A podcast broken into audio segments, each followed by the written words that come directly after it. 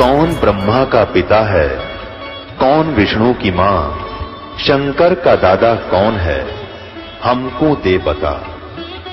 ये जानने के लिए कृपया सुनिए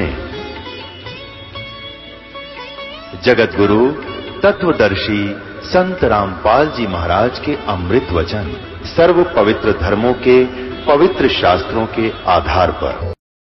अब परमात्मा ये चाहते थे, अब जैसे कबीर पंथी है, अब ये क्या कहते हैं कि भाई कबीर जी कंठी दिया करते, एक माला गले में होनी चाहिए, और जिसके माला नहीं है भैया वो कौन सा, वो कबीर पंथी है ही नहीं। अरे कमाल के आदमी, एक माला तक कबीर पंथी बन गए तुम। कबीर पंथी बनोगे परमात्मा के प्रत्येक मर्यादा का पालन करने से और वही मंत्र जाप करने से।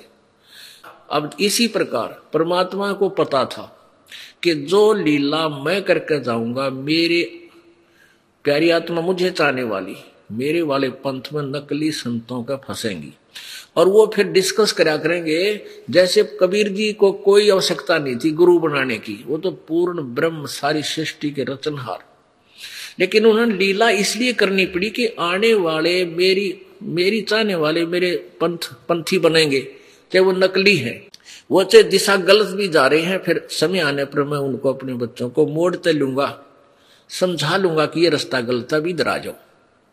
तो इसलिए यदि कबीर जी गुरु धारण नहीं करते या लीला नहीं करते तो आज ये कबीर पंथी नो कहते, कबीर जी ने कौन सा गुरु धारण किया था, हम क्या जरूरत है गुरु की, यानी कति बट्ठा बैठा देते, परमात्मा से विमुख कर देते।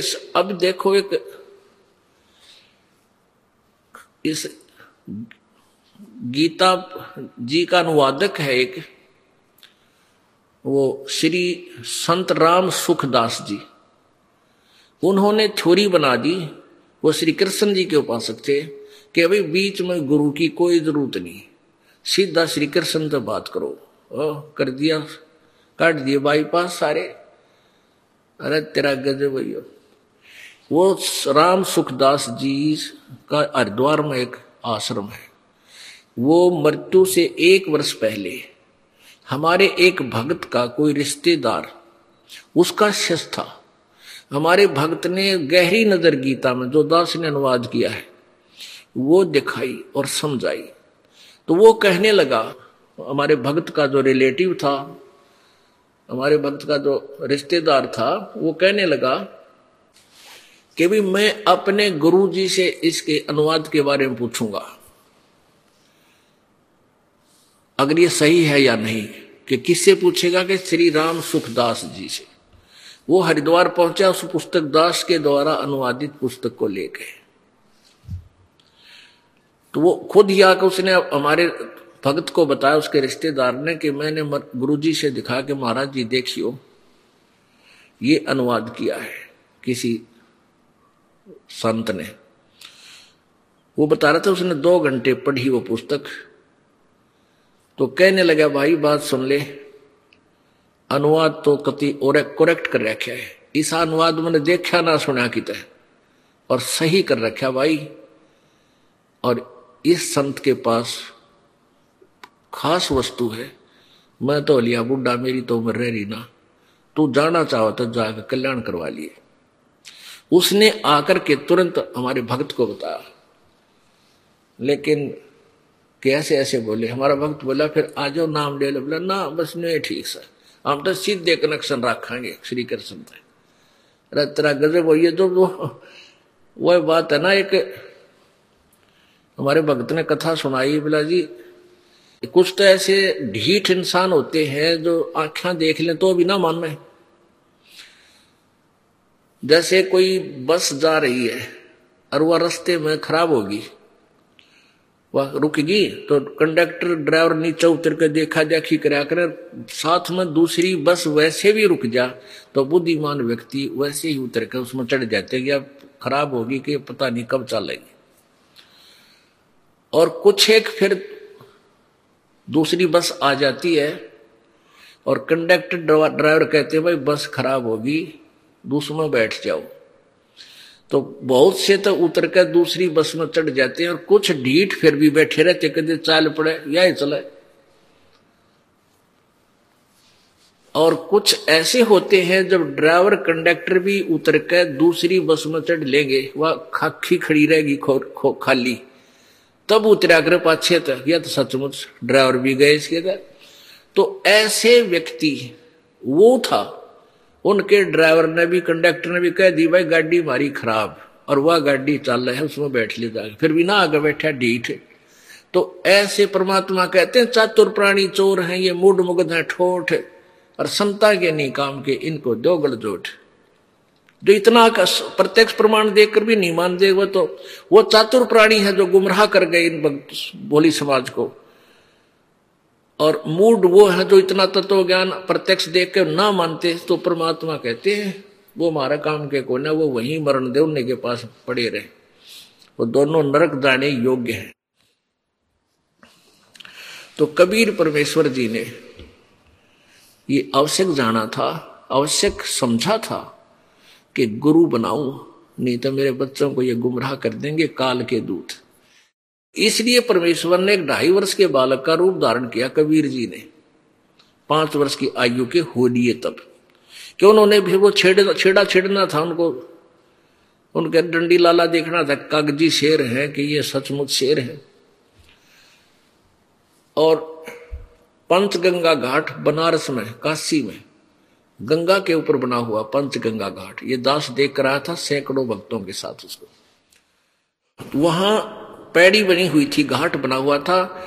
महर्षि रामानंद जी सवेरे उठ के वक्त से, गर्मियों के दिन थे, गर्मियों का मौसम था, तो वक्त से उठ के यानी डेढ़ घंटा पहले, सूर्योदय होने से पहले ब्रह्म मुहूर्त होता है, उस ब्रह्म मुहूर्त में स्नान करने जाया करते थे। परमात्मा ढाई वर्ष का बालक का रूप बनाकर, शिशु रूप धारण करके, और पैड़िया में लौट गए, लेट गए। रामानंद जी वृद्ध हो रहे थे उस समय, कबीर जी पांच वर्ष के आयु दिखा रहे थे लीला में, और रामानंद जी एक सौ चार वर्ष के थे वृद्ध। धीरे धीरे नीचे उतर रहे थे, कबीर जी लेटे हुए थे, परमात्मा के सिर में रामानंद जी की खड़ाऊ लगी। अब बच्चा रूप की तरह रोने लगे परमात्मा, ट्या ट्या। रामानंद जी संत कोई भी है दयालु होते हैं, एकदम झुके, ओहो कोई बालक का लगी ठोकर, नीचे झुके, और कबीर जी बैठे हो गए। तो उनकी जब जो झुके, जो गले में कंठी थी, माला थी तुलसी की, वह कबीर जी के गले में डल गई अंधेरे में। रामानंद जी को पता नहीं चला, ऐसे झुके एकदम जो, और कहा, सिर पे हाथ रखा कबीर जी के रामानंद जी ने कि बेटा राम राम बोल, राम राम बोल, रो मत। तो किस का, किसका बेटा है, यही बैठा रहा, मैं स्नान कर लेता हूं, तुझे आश्रम में ले चलूंगा, फिर तेरे घर भिजवा दूंगा बेटा, घबरा मत। अब कबीर जी चुप हो गए, उन्हें इतना ही काम चाहिए था कि ये सिर पर हाथ धर दे और यह माला गाल दे मेरे गले में, फिर मैं नाप देख लूंगा। तो फिर ऐसा किया। रामानंद जी नहाने लग गए, कबीर जी अंतर ध्यान हुए, अपने मुंह बोले माता पिता की झोंपड़ी में आकर सो गए। अगले दिन, दो चार दिन के बाद, उन्होंने क्या किया कि महर्षि रामानंद जी ने अपने चौदह सौ ऋषि प्रचारक बना रखे थे, और वो उनका क्षेत्र बांट रखा था कि तू इस क्षेत्र में, तू इस क्षेत्र में, तू इस क्षेत्र में। तो वहां क्या हुआ, एक क्षेत्र में एक विवेकानंद नाम के महर्षि, रामानंद जी के शिष्य, महर्षि रामानंद जी द्वारा दिए ज्ञान को सुना रहे थे, प्रचार कर रहे थे। महर्षि रामानंद जी विष्णु जी के उपासक थे, विष्णु जी को अपना इष्ट मानते थे। सर्वेश्वर, महेश्वर, मृत्युंजय, कालज्य, सर्व, इसका कोई माता पिता नहीं, इनके ये सब के मालिक है। और राम राम कृष्ण जी आदि को भी वो भगवान मानते थे, शंकर जी की भी पूजा करते थे, लेकिन वो थे वैष्णव साधु, विष्णु जी को इष्ट मानते थे, और उसमें वो वेदों के ज्ञाता रूप में प्रख्यात थे, विख्यात थे, कि सभी कहते थे कि महर्षि रामानंद जी जैसे वेदों के ज्ञाता और गीता जी के ज्ञाता, पुराणों के ज्ञाता नहीं है कोई भी पृथ्वी पर वर्तमान में। वो रामानंद जी का शिष्य विवेकानंद ऋषि वहां अप श्रोताओं को सुना रहा था, भगवान विष्णु सर्वेश्वर हैं, मृत्युंजय है। मृत्युंजय माने जिसने मृत्यु पर विजय पा रखी हो, कदे नाम रहे। कालज्य जिसने अपने काल पर, समय पर यानी विजय पा रखी है, उसको भी अमर बोलते हैं, कालज्य। ये अजन्मा हैं, इनके कोई माता पिता नहीं है। ये सर्व ब्रह्मांडों के रचनहार हैं, कुल के मालिक हैं। अब जैसा उन्होंने अड़ंगा सुन रखा था लोकवेद, वो बांटन लाग रहा था।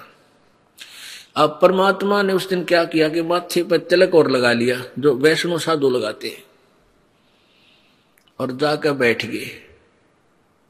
और वह गले में नीचे माला थिए। तो राम रामानंद जी के शिष्य ने जब प्रवचन कर लिए, तब परमात्मा खड़े हुए पांच वर्ष की उम्र के बालक, और कहा, स्वामी जी मुझे एक शंका है, कृपा मेरी शंका का समाधान कीजिए। तो विवेकानंद महर्षि बोले, बोलो बेटा, बोलो बच्चा, हाँ पूछो, क्या शंका है। कहने लगे, जी आपने बताया कि भगवान विष्णु के कोई माता पिता नहीं। आप शिव पुराण उठाकर देखो। मैंने एक ब्राह्मण पढ़ रहा था, मैंने तो सुना था कि उसमें लिख रखा है रुद्र संहिता में कि सदाशिव अर्थात काल रूपी ब्रह्म से और दुर्गा अष्टांगी प्रकृति से विष्णु जी और ब्रह्मा जी और शिव जी का जन्म हुआ। ये इनके माता पिता है। परमात्मा ने बताया, उसने तुरंत खोल कर देखा और देख भी लिया कि हाँ ये तो लिखा तो ऐसे ही है। और कहने लगा, ओ झूठा, ओ कपटी, इसमें कुछ ऐसा नहीं लिखा। तू कौन है, कहां से आया है, तूने तिलक कैसे लगाया है, क्या तूने कोई गुरु धारण किया है। तो परमात्मा कबीर जी तब बोले नहीं, तब वो श्रोता ही कहने लगे, जी ये तो उस नीरू का लड़का है, जुलाहे का, जो कहीं पड़ा वहां कमल तालाब में पाया था। अच्छा ये वो धानक है, ये शूद्र जाति वाला है। अरे तूने कोई गुरु बना रखा है क्या। परमात्मा बोले, हाँ जी, कौन गुरु बनाया है। जो गुरु आपने बनाया है वही मैंने बनाया है। अब तो भाई उसका लग गए जैसे पैरों के नीचे अग्नि आ जाती है। वो सच्चाई से तो सच्चाई तो गया, छोड़ दी, छोड़ के तू फंस गया और पीछे पड़ लिया। ओ श्रोता हो, देखो भक्तो, ये कितना कपटी है, झूठा है। अपने गुरुजी को, ब्राह्मण को, पंडित को ये शूद्र गुरु बताता है। हमारे गुरुजी तो इनके कपड़े भी निकट नहीं आने देते, इसको इनके दर्शन भी नहीं करते, ऐसे लोगों के है ना झूठा। अब परमात्मा ने दिखाया था, बताया था। तो उस सर्वा विवेकानंद जी ने देखा, कौन, शिव पुराण। अब देखिए गया शिव पुराण, जिसमें विष्णु जी का जन्म दुर्गा और काल के संयोग, पति पत्नी यानी व्यवहार से उत्पत्ति, इसी उन्हीं सदग्रंथों में जिनमें ये ब्राह्मण थूक बिलोया करते, इन कैखा का बिना बेरा था ऋषि, और मैं ऋषि बने फिर। हमारे भगवान ने छह सौ वर्ष पहले वैसे ही बता रखा था, क्योंकि वो परमेश्वर हैं, वो सृष्टि रचने वाले हैं। ये देखिएगा,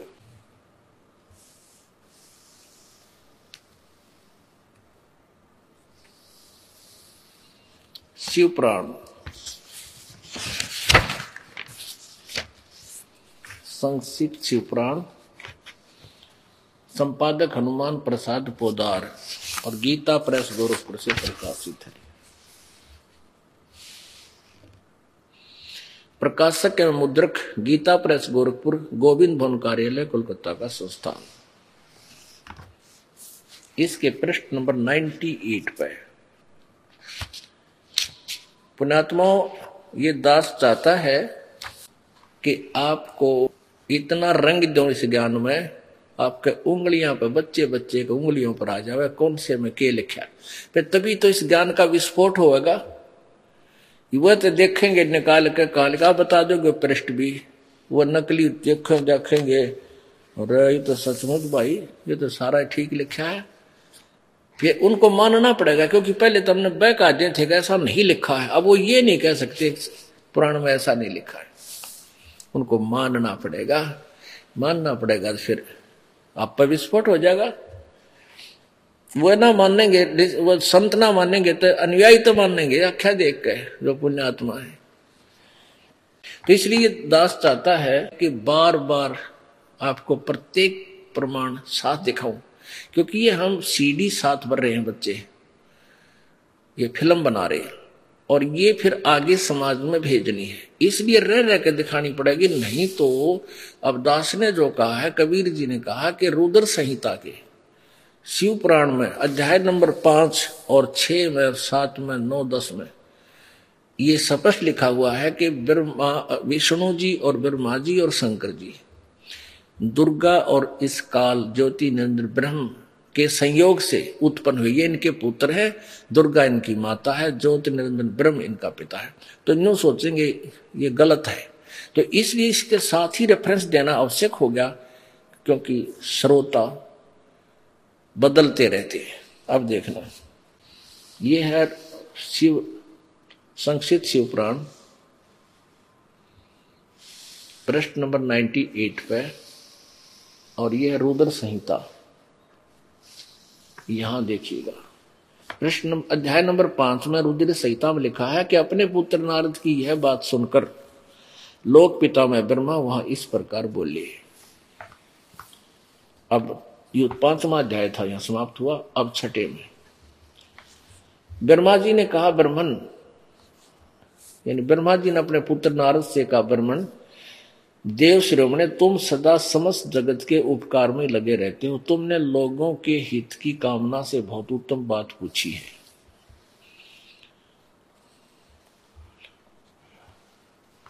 जिस समय समस्त चराचर जगत नष्ट हो गया था, सर्वत्र केवल अंधकार ही अंधकार था। हम ज्यादा ना पढ़े, इतना ही बहुत है।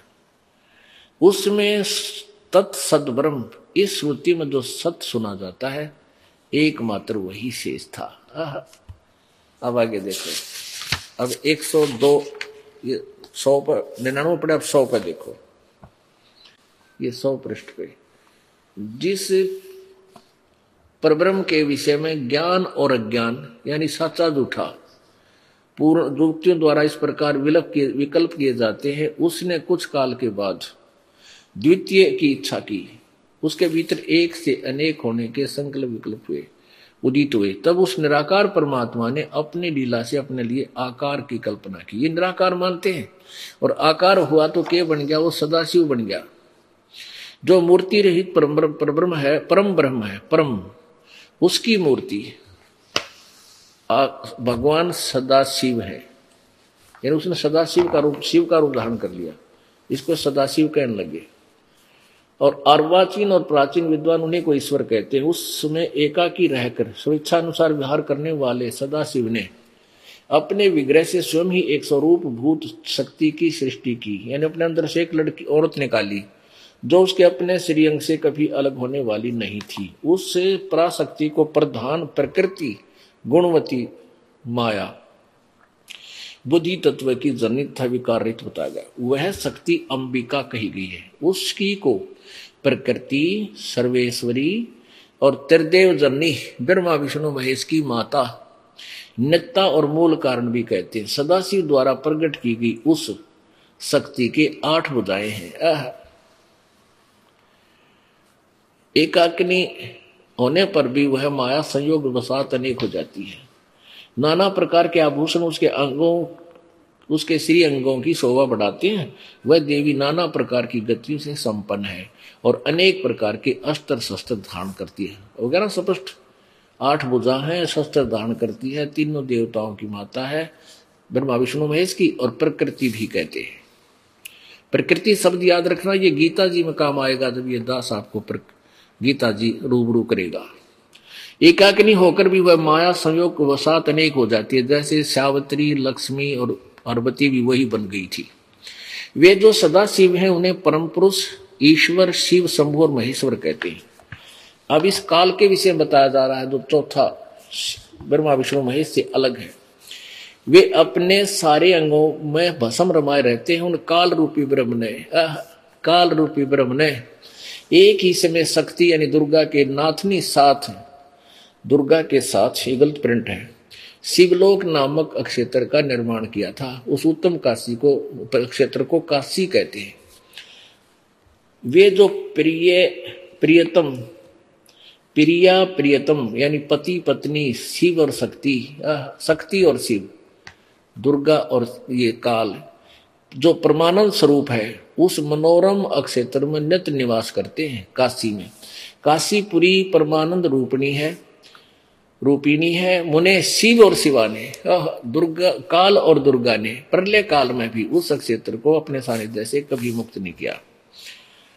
आगे देखो, देवर से एक समय उस आनंद वन में रमण करते हुए शिव और शिवा और शिव के दुर्गा और काल के मन में, क्योंकि यहाँ देखो इन्होंने उस सदाशिव जो बनाया उसको काल रूपी ब्रह्म कहा है। यहाँ लिखा ना वो भगवान सदाशिव हो गए आकार में आए, तो वो काल रूपी ब्रह्म कहा का, उन काल रूपी ब्रह्म ने एक समय, यहाँ देखो तो ऐसे ही देवर से उस समय उस आनंद वन में वर्णन करते हुए शिवा और शिव ने यानी दुर्गा और काल ने के मन में यह इच्छा हुई कि किसी दूसरे पुरुष की सृष्टि करनी चाहिए, यानी कोई बालक पैदा करना चाहिए।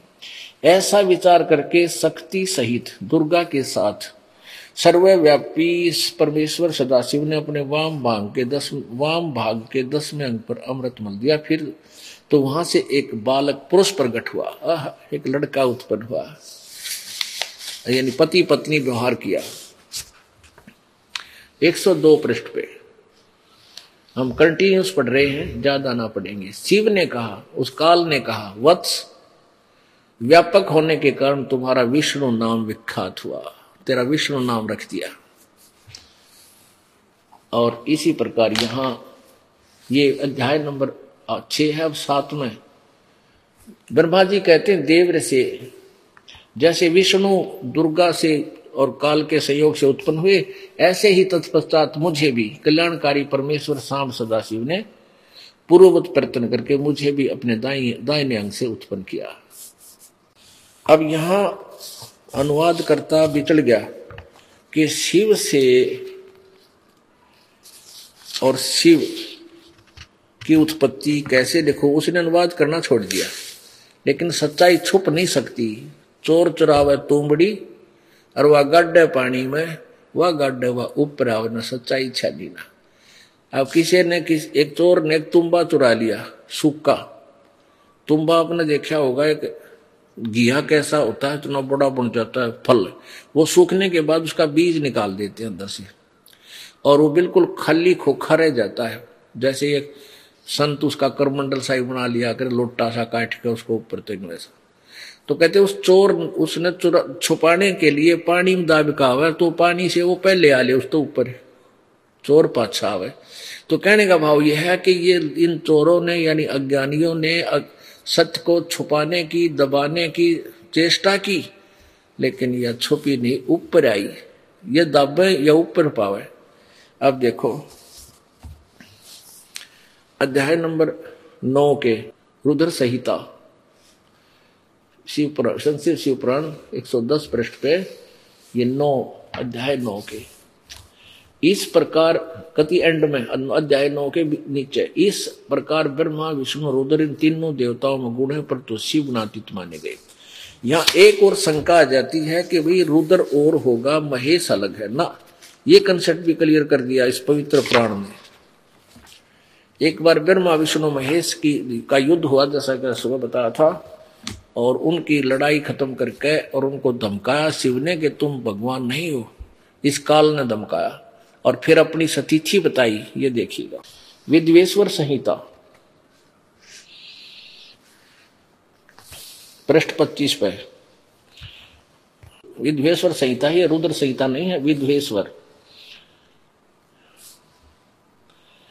ब्रह्मा और विष्णु ने पूछा प्रभो सृष्टि आदि पांच कर्तों के लक्षण क्या हैं, यह हमें दोनों को बताइए। भगवान शिव बोले यानी काल बोला, मेरे कर्तव्यों को समझना अत्यंत गहन है, तथापि मैं कृपा पूर्वक तुम्हें उनके विषय में बता रहा हूँ।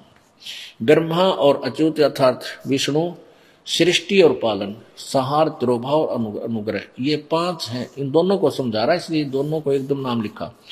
ये पांच मेरे वो हैं सृष्टि रूपी करते हैं।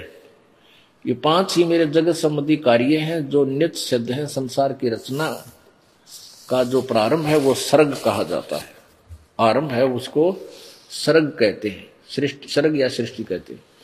यहां देखिए नीचे, पुत्रो, ये काल कहता, पुत्रो तुम दोनों ने तपस्या करके प्रसन्न हुए मुझ परमेश्वर से सृष्टि और सतिथि दो नामक दो कृत प्राप्त किए हैं। बेटो, अब काल बोल रहा है कि इन ब्रह्मा और विष्णु को कह रखा है तुमने तपस्या करके मेरे मैं प्रसन्न हो गया तुम पर, और तुम्हारे को एक को सृष्टि एक को पालन, दो विभाग दीजिए। विभाग देखो, रुद्र और महेश्वर और न्यारा है इस बोलनीयत बोलने वाले से, यानी वो काल से अलग है। पुत्रो तुम दोनों ने तपस्या करके प्रसन्न हुए मुझ परमेश्वर से सृष्टि और सतिथि नामक दो कृत प्राप्त किए, ये दोनों तुम्हें बहुत प्रिय हैं। इसी प्रकार मेरी विभूति स्वरूप रुद्र और महेश्वर में दो अन्य उत्तम करते हैं। अब देखो, ये देखना हमने सहार और त्रुभाव। अब ये यहाँ तो ब्रह्मा विष्णु महेश सृष्टि और सतिथि के मालिक रुद्र और महेश्वर, ये दो और बता दिए इस काल में।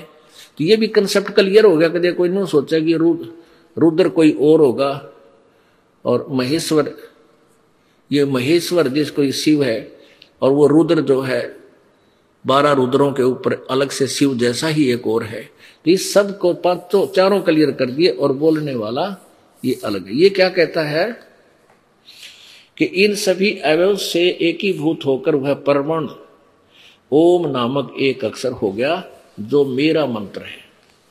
मैंने पूर्व काल में अपने स्वरूप भूत मंत्र का उपदेश किया था। सबसे पहले ओंकार शब्द बोला था इसने, और ओंकार के रूप में प्रसिद्ध है, वह मंगलकारी मंत्र है। सबसे पहले मेरे मुख से ओंकार ओम प्रगट हुआ जो मेरे स्वरूप का बोध देने वाला है। ओंकार वाचक है, मैं वाच्य हूँ, यह मेरा स्वरूप ही है। प्रतिदिन ओंकार का निरंतर स्मरण करने से मेरा ही सदा स्मरण होता है। जैसे सद है, ये शिव जी का मंत्र नहीं है, ये तो काल का मंत्र है, ओम ब्रह्म का मंत्र है। और ये चार हो गए। अब रामानंद के शिष्य उस विवेकानंद की सिट्टी पिट्टी गुम होगी और परमात्मा के पीछे पड़ गया सच्चाई छुपाने के लिए। देखो रे, ये कपटी है, ये झूठा है, ये ये जुल्हे का पुत्र है, हमारे गुरुजी को बदनाम करता है, देखना कल सुबह जाऊंगा और गुरुजी को ये सच बताऊंगा और फिर इसकी पिटाई होएगी, तुम सभी आना। अब वो बोली श्रद्धालु तो भाई गुरुजी के ऊपर आरूढ़ थे, उन्हें तक गुरुजी दिखे थे, भगवान दिखाई ना दे थे, क्योंकि मोतिया बंद कर रखा है इन अज्ञानी संतों ने, सब प्यारी आत्माओं का मोतिया बंद कर रखा ज्ञान का। अब उसने जाकर के स्वामी रामानंद जी से, महर्षि रामानंद जी से कहा, गुरुजी हमारा तो घर से निकलना दूभर हो गया। रामानंद जी कहने लगे, क्या बात होगी वत्स? विवेकानंद जी ने कहा कि स्वामी जी, ऐसे ऐसे एक दुल्हे का, शूद्र जाति का लड़का, पांच वर्ष का बालक आपको अपना गुरु बताता है। हे प्रभु, हे मालिक, हमारी तो नाक काट दी। इस भरी सभा में उसने कहा है, हजारों व्यक्ति, सैकड़ों व्यक्ति विद्वान थे, उपस्थित थे।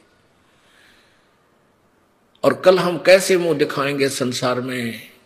पहले छुआछात बहुत ज्यादा थी और ब्राह्मण वर्ग सबसे उत्तम माना जाता था, ब्राह्मण वर्ग। और ये शूद्र, अन्य जाति वालों को पढ़ने और शिक्षा ग्रहण करने का, संस्कृत पढ़ने का अधिकार नहीं था, केवल ब्राह्मण ही पढ़ सकता था। तो उसने क्या किया, रामानंद जी कहने लगे, कल ला उसको पकड़ के और बुला ले उन सभी को जिनके सामने उसने मेरे को अपमानित किया है। अब रात ने नींद भी ना, इस विवेकानंद जी ने तो पांच दस मस्टंडे साथ लिए और पहुंच गए वहां पर जुल्हों की कॉलोनी में, दानका की कॉलोनी में। और वहां कहने लगे, वो कबीर कहाँ रहता है, वो नीरू कहाँ रहता है। वो पूछ ही रहे थे, एक बहन ने सोचा आज तो ये ब्राह्मण ब्राह्मण कति कोई उपद्रव करना रहे, हाथ में लठ ले रहे। और नीरू जी को पूछ रहे हैं, तो वो दूसरी साइड से सोरठ कट निकल गए और आगे बताने लगी कि आज आपके ऊपर कोई आपत्ति आने वाली है। नीरू को, नीमा को कहने लगी। वो बोली क्या बात है कि आपके घर का की जानकारी प्राप्त कर रहे हैं और ब्राह्मण हैं, दस आठ सात नौ दस और लठ ले रहे हैं और आपका घर पूछ रहे हैं। उनकी नीयत ठीक नहीं लगती, मुझे क्रोधित है।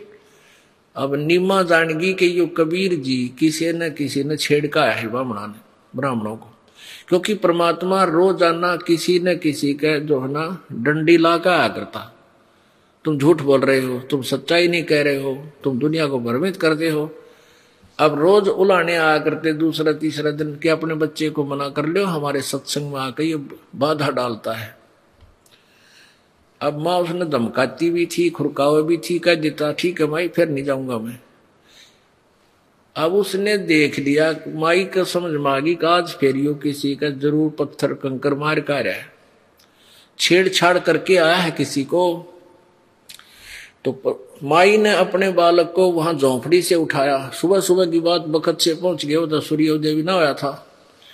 उठा के उस बालक को झोंपड़ी के पीछे ले गई दूर पिछली साइड में और वहां लिटा के बोला, बोली बेटा उठिए मत, ऊपर और ये फटे पुराने कपड़े कोई गद्दे वगैरह डाल दिए और तू बोलिए ना बेटा मैं आपने मट लेंगी, उन्हें कम में आने लग रहे हैं। तो जब वो माई उस परमात्मा को छुपा छुपू कर आई, इतने वो सामने आ रही है मस्टंडे लठ ले, कहते कहाँ है वो तेरा लड़का, कहाँ है वो तेरा कबीर, निकाल उसको बाहर। माई हाथ जोड़ के कहती है मेरे बेटे ने क्या गड़बड़ कर दी, मैं धमका दूंगी, मैं उसको पीटूंगी, आज के बाद कोई गलती नहीं करेगा। नहीं, आज उसकी साथ सहमत आएगी, उसकी बहुत पिटाई होगी। माई पूछ रही है और बता नहीं रही है।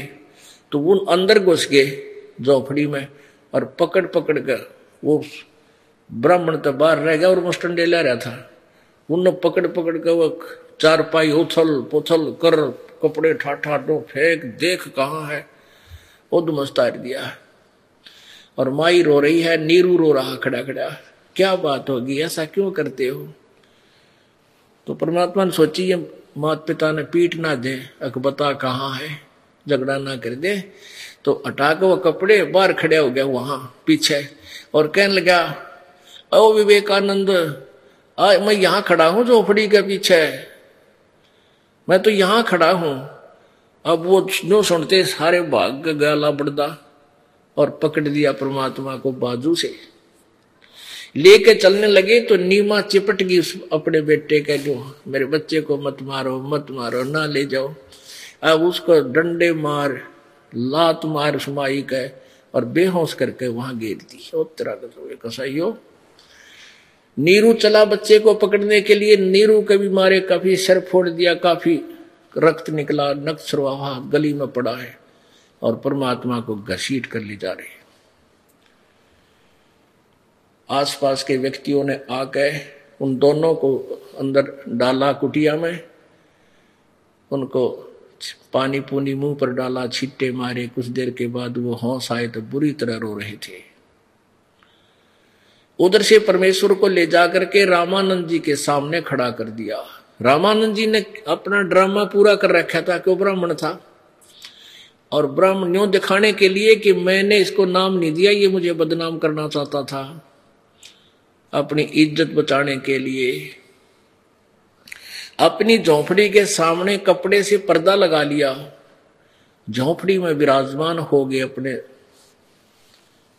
आसन पर और कबीर जी सामने खड़ा कर दिए। तब रामानंद जी ने पूछा कि तू अपने आप को खुदा कहता है, क्योंकि उन्होंने बताया ना कि परमात्मा ने वहां काफी वार्ता की थी विवेकानंद से कि मैं वही परमात्मा हूं, मैं पूर्ण ब्रह्म हूं, इसलिए मैंने सात स्वरों का ज्ञान है और तुम्हें बता रहा हूं, तुम देख लो। तो रामानंद जी कह रहा था तू अपने आप को भगवान कहता है और कौन है तेरा, कौन सा तेरा पंथ है, कहां से तू आया है तेरी के जाति है, इस तरह विवाद करने लगा। परमात्मा ने कहा कि जात हमारी जगत गुरु परमेश्वर है पंथ, और दास करीब लिखत पड़े मेरा नाम निरंजन कंठ। परमात्मा ने कहा स्वामी जी यदि मेरा नाम पूछते हो तो मैं वो निरंजन कंठ हूं। निरंजन कंठ माने पति, स्वामी, मालिक। निरंजन माने जिसका वो माया रहित। निरंजन का अर्थ होता है माया रहित, यानी निर्लेप, सब विकारों से रहित। और कंत माने स्वामी, मैं वो हूं। यानी ये निरंजन अर्थ वैसे परमात्मा के लिए है, निरंजन शब्द, लेकिन ये ज्योति निरंजन भी अपने आप को भगवान कहता है, लेकिन ये ज्योति निरंजन है। हम सोरठ कर कहीं पर इसको निरंजन भी बोल देते हैं। जैसे ब्रह्म, ब्रह्म वैसे परमात्मा को कहते हैं, लेकिन इस ब्रह्म को डिफीड करने के लिए, इससे भिन्नता करने के लिए तो पूर्ण ब्रह्म शब्द प्रयोग करना पड़ा उस परमेश्वर को की पहचान के लिए। ऐसे तो क्या बताते हैं कबीर जी एक आत्मा और परमात्मा की, आत्मा और परमात्मा का आपस में संवाद होता है। तो कैसे बताते हैं, कैसे वार्ता करते हैं। परमात्मा चाहते है इस कि मैं ऋषि की जो ना फड़क काट दूं, किसी प्रकार यो मेरे तो टकरावे, कोई भी कारण बनाई, भाई यू आ जा मेरे पंजे तले, इसने सीधा कर दूंगा। क्योंकि परमात्मा कबीर जी प्रत्येक युग में आए हैं, और ये रामानंद जी वाली आत्मा सतयुग में विद्याधर नाम का ब्राह्मण था, और जो कमाली वाली आत्मा थी वो उसकी पत्नी दीपिका थी।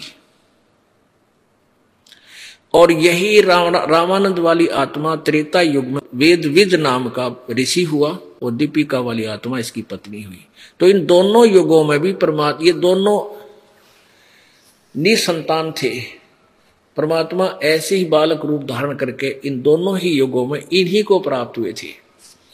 तो उनकी वह सेवा परमात्मा ने देनी थी, इनका उद्धार करना था।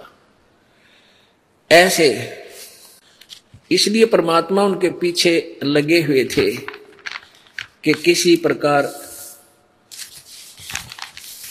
इस आत्मा का उद्धार बनाए। तो क्या वार्ता होती है परमात्मा और आत्मा की। अब रामानंद जी अंदर पर्दे से के अंदर से बोल रहे हैं, और परमेश्वर की वाणी है, जो जन हमारी शरण है ताका हूं मैं दास, और गेल गेल ला गया फिर जब लग धरती आकाश। तो उसी तरह परमात्मा की शरण में ये रामानंद जी वाली आत्मा सतयुग से ही चल रही थी, लेकिन ये सतयुग त्रेता द्वापर में ये जीव अपने पुण्यों से घना सुखी होता है, इसलिए ये उस समय कम सुनता है। और कलयुग में पाछी इनकी सारी सिद्धि खत्म हो जा है, इनके पास खख नहीं रहता, बात बात रह जाती है। फिर ये पकड़े जाते हैं, परमात्मा अपने बच्चों को फिर अपनी शरण में ले लेते हैं। रामानंद अधिकारे सोने जुल्हा अक जगदी से, आपने कबीर साहब के कबीर सागर में सुना कि संवत सत्रह सौ पचहत्तर हुई, यानी उसको ऐसे चौहत्तर है, ये मिसप्रिंट है। और ता दिन प्रेम प्रगटे मम सोई,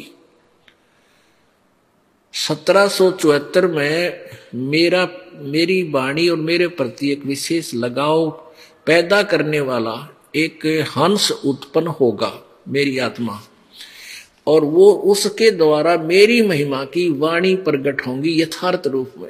वो फिर मेरी कृपा से मैं उनको अपनी चेतना दूंगा, अपनी शक्ति से उसके अंदर तत्व ज्ञान फीड करूंगा गरीबदास जी में, फिर वो मेरी महिमा की वाणी प्रगट करेगा। ऐसी निर्मल वाणी या तो कबीर जी की है या फिर गरीबदास जी की, कति क्लियर स्पष्ट के ये कबीर भगवान है, और ये वही है जो बनारस में जुल्हा आया था, और उसने क्या क्या वार्ता हुई। तो वो वाणी प्रगट हुई, गरीबदास जी अपने कबीर भगवान की महिमा बताता हुआ एक मीडिया रूप में बोल रहे हैं। रामानंद अधिकारे सोने जुल्हा अक जगदीशे, दास गरीब विलंबना ताहे नवावत शीश। रामानंद को गुरु कहे वो तो तन से नहीं मिलात, गरीबदास दर्शन भये हे, पैड़े लगी जो लात। पंथ चलत ठोकर लगी, राम नाम कैदीन। दास गरीब कसर नहीं, वहां सीख लई परवीन। आडा पर्दा लाए कर रामानंद बूजंत। दास गरीब कुरंग छरी छवि, अधर धाक अधर डाक टोकू दंत। जब रामानंद जी ने पर्दा लाकर अंदर बैठ के अपने कुटिया में बाहर खड़े परमेश्वर पांच वर्ष की आयु में, और नरे श्रोता बार देखने वाले आगे तमाशबीन। तब रामानंद जी अपनी कुटिया के अंदर इतना क्रोधित हो रहे हैं, अंदर अंदर ऐसे कूद रहे हैं जैसे मर्ग कूद जा रहे हैं, गुस्से में आकर के। तू कैसे मुझे गुरु बताता है, हैं? और तूने, तेरी कौन जात है, तेरा नाम क्या है, हैं? क्या बोले, कौन जात कुल पंथ है, कौन तुम्हारा नाम है। दास गरीब आधीन गति, फिर बोलत है बलि जाऊं मैं। गरीबदास जी कहें, मैं अपने परमात्मा पर बलिहारी हूं, क्योंकि अब गुरु जी के सामने कितनी विनम्रता चाहिए एक शिष्य को, सुयोग्य शिष्य को, वो भूमिका भी कर रहे हैं। रामानंद जी ऊट पटांग गाली दे रहा है, तो कुजात है, तेरा कोई माँ बाप का बेरा नहीं, तू तो दुल्हे का घर पड़े और भगवान कहे आपको, अपने आप को, क्योंकि वह निराकार मानते हैं भगवान को। सबकी थ्योरी उल्टी फिट है, सबका दिमाग उल्टा घूम रहा है, और आकार में भगवान बताता है, कहते तू अपने आप को प्रभु कहता है। परमेश्वर क्या बोले, जात हमारी जगत गुरु, और परमेश्वर है पंथ। दास गरीब लिखित पढ़े, मेरा नाम निरंजन कंत। यदि मेरी जाति पूछता है तो मैं जगत का गुरु हूं, पूरे विश्व को सत्य ज्ञान मैं ही देता हूं। और मेरा कौन सा पंथ है, मेरा परमेश्वर पंथ है। ओहो, पूर्ण ब्रह्म परमक्षर ब्रह्म वाला मैं मार्गदर्शन करता हूं। परमेश्वर एक तो ईश, ईश तो ये ब्रह्म है, किस ब्रह्मंड का मालिक ईश्वर है, ये परब्रह्म सात संख ब्रह्मंड का स्वामी। और परमेश्वर वो असंख्य ब्रह्मांड का मालिक, कहते उस पूर्ण परमात्मा के पाने के मार्ग को मैं प्रशस्त कर रहा हूं, मेरा परमेश्वर पंथ है। अब रामानंद जी और नाराज हो गए, देख बालक अपने आप को मेरे सामने कहे मैं भगवान हूं, और गरीबदास लिखित पढ़े, वेदों में मेरे मेरे को निरंजन कंठ, अमर परमात्मा, पूर्ण ब्रह्म लिखते हैं, यानी इसका कोड वर्ड बहुत लंबे चौड़े विस्तार बनता है, निरंजन कंत के अर्थ बनते हैं।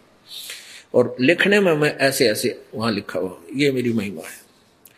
रामानंद जी बोला, रे बालक सुन दुर्बुद्धि, तेरा घटमट तन आकार। और दास गरीब दर्द लगा जब हो बोले सर्जनहार। अब भगवान ने, परमात्मा ने अपने आप को परमात्मा कह दिया, तो उल्टी बुद्धि फिट हुआ हुआ वो महर्षि रामानंद जी ने को बड़ा दुख हुआ कि ये छोटा सा बालक और साकार नजर आता है, इसका तन भी है, शरीर भी है, और तू अपने आप को भगवान कहता है। तुम मोमन के पालवा, तेरा दुल्हे के घरवास। गरीबदास अज्ञान गति, इतना दृढ़ विश्वास कि तू मोमन के, यानी एक मुसलमान के टुकड़ा पर पड़ने वाला, तेरा धानक यानी शूद्र जाति में तेरा वास है, और तू अपने आप को भगवान कहता है। क्या बात, क्या बात कहते हैं। तरक तलु से बोलते, तरक तलु से बोलता रामानंद सुरज्ञान। गरीबदास कुजात है, आखिर नीच निदान है, कहे छोटी जाति का ना कुजात है, तेरी माँ का बेराना, तेरे बाप का बेराना, तेरी जात का बेराना, तू तो पड़ा पाया था। यानी इतनी घटिया शब्दों का प्रयोग उस महर्षि ने कर दिया भगवान के प्रति। अब परमात्मा तो परमात्मा ही थे। ये लाल ने कोई बालक नो कह, ये तो कंचा है, ये तो वैसे पत्थर है, और जोरी के काली मानने का, अच्छा भाई पत्थर होगा, अपने गोज में गाल के चल पड़ेगा। अब परमात्मा ने कोई कुछ भी कहो, वो तो मालिक थे ही थे, वो ना पहचान रहे थे, वो उनकी अपनी बुद्धि थी, भूल थी। क्या बोले भगवान, मैं के बदन खुलासे कह रहे सुन पर सुन स्वामी परवीन। दास गरीब मनी मरे है मैं आदत आजिज आधीन। जब गाली गुड़ी दी ना कति आखिरी शब्द भी कह दिए कुजायते, कहते खुश हो के हक बालक से बांटने दे कहीं जागा कि क्या फर्क पड़ता है। खुश होके कहते हैं कि मह के बदन खुलास कर कति खुश होकर जो कर बालक ऐसा करे। और सुन स्वामी परवीन, और मैंने तो अपने मन मान अभिमान को खत्म कर रखा है, मैं तो आपका बच्चा हूं क्योंकि आप मेरे गुरुजी हो और मैं आपका बच्चा हूं। गुरुजी डंडे मारो, डांट मारो, लठ मारो, कुछ भी कहो, लेकिन गुरुजी कोई गलत थोड़े ही बोलते हैं अपने बच्चों को, वह उसके हित में ही कुछ डांटते हैं। लेकिन सुन ले मैं क्या हूं, मैं अवगत गत से परे तेरे चार वेद से दूरे, गरीबदास दसों दिशा में सकल संद भरपूर। यानी पूर्ण ब्रह्मांड के अंदर मेरी सत्ता व्यापक है, मेरी प्रभुता है। और जिन वेदों को तू पढ़ता है उसके उन वेदों में मेरे पाने की विधि नहीं है, इसलिए तेरे वेदों के ज्ञान से मैं दूर हूं। लेकिन वेद हमारा भेद है, मैं ना वेदन के माही, और जिस वेद से मैं मिलूं इतने वेद जानते नहीं। फिर क्या बोलते हैं, सकल सिंध भरपूर हूँ खाल के हमरा नाम, गरीबदास अजात हूँ तैं जो कहा बलि जाऊं मैं। पुण्यात्मा आप हमें हमने इतना दीनता चाहिए अपने गुरु और शिष्य के नाते में। रामानंद जी का डांट मार रहा है, परमात्मा कहे जात पात मैं सब जगह व्यापक हूँ और पूर्ण खालिक स्वामी सबका सृजनहार मैं हूँ, पर आपने मुझे जिस भी संज्ञा से संबोधित कर दिया, जो भी विशेषण मुझे दिया है कुजात का, नीच का, मैं आपके ऊपर बलिहारी हूं क्योंकि आप मेरे गुरुदेव हैं। फिर क्या बताते हैं, जात पात मेरे नहीं, और नहीं बस्ती नहीं गांव में, जात पात मेरे नहीं, और यहाँ का कोई मेरा बस्ती गांव नहीं, मेरा ठिकाना तो कोई और है। गरीबदास अनंत गति नहीं हमारे चाम, ये तेरे जैसा शरीर मेरा नहीं है, चाम वाला नहीं है। नाद बिंद मेरे नहीं, नहीं गूद नहीं गात, गरीबदास शब्द सजा नहीं किसी का साथ। ए स्वामी सृष्टा में और सृष्टि हमारे तीर, दास गरीब अधर बसू में अवगत सत्य कबीर।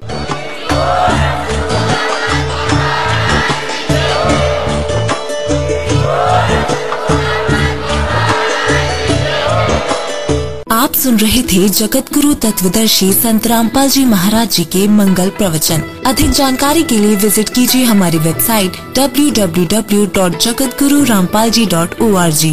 संत रामपाल जी महाराज जी के शुभ आशीर्वाद से पूरे विश्व भर में पाँच सौ से भी ज्यादा नाम दीक्षा केंद्र हैं, जिन पर संत रामपाल जी महाराज जी द्वारा ऑनलाइन निशुल्क नाम दीक्षा दी जा रही है। अपने नजदीकी नाम दीक्षा केंद्र का पता करने के लिए संपर्क करें eight two two two eight eight zero five four one.